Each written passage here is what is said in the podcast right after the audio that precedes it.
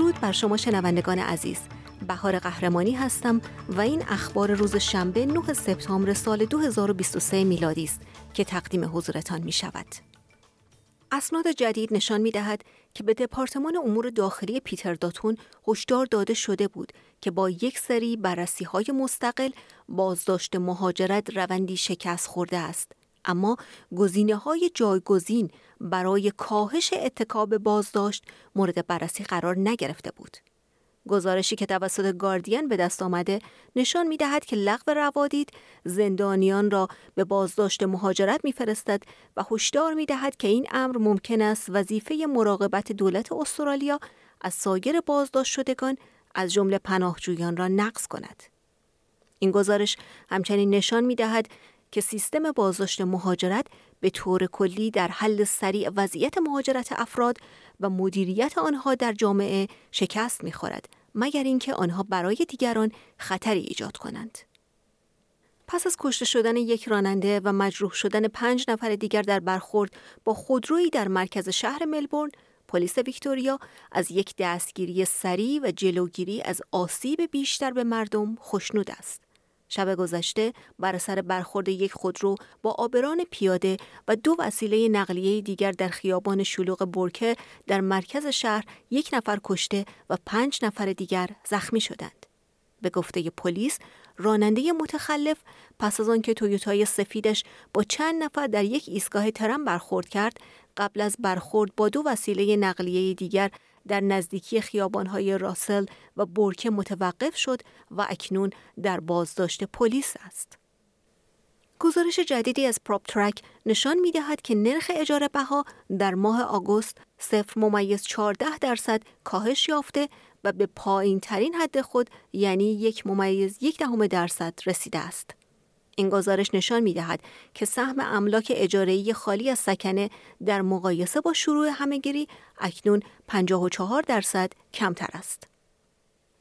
جو بایدن رئیس جمهور ایالات متحده سفر خود به هند را با دیدار خصوصی با نارندرا مودی نخست وزیر هند در منزل رهبر هند آغاز کرد.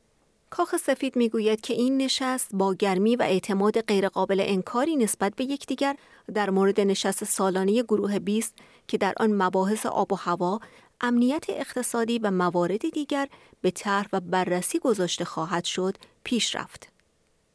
کره شمالی می‌گوید اولین زیردریایی حمله هسته‌ای تاکتیکی خود را راه اندازی کرده و به آن مأموریت گشتزنی در آبهای بین شبه جزیره کره و ژاپن را داده است.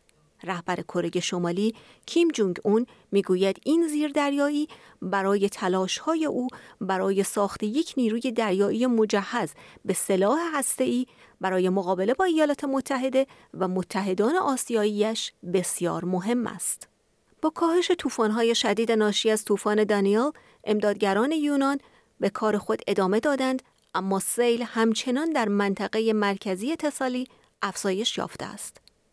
پس از بالا آمدن آب و گلولای به دنبال دستور تخلیه پایتخت منطقه لاریسا در صبح روز جمعه که منجر به شش کشته و شش نفر مفقود شد، آتش نشانان یونان و هلیکوپترهای نظامی همچنان در حال نجات مردم از پشت بام ها بودند. از زمان آغاز ثبت رکوردها در 140 سال پیش، هنگ کنگ شدیدترین بارش را تجربه کرده است.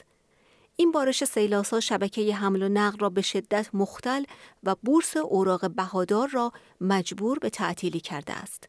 باران در شبانه روز پنج شنبه در هنگ کنگ و جنوب چین باعث آب گرفتگی خیابانهای شهر و برخی از ایستگاه های مترو توقف حمل و نقل و تعطیلی مدارس شد.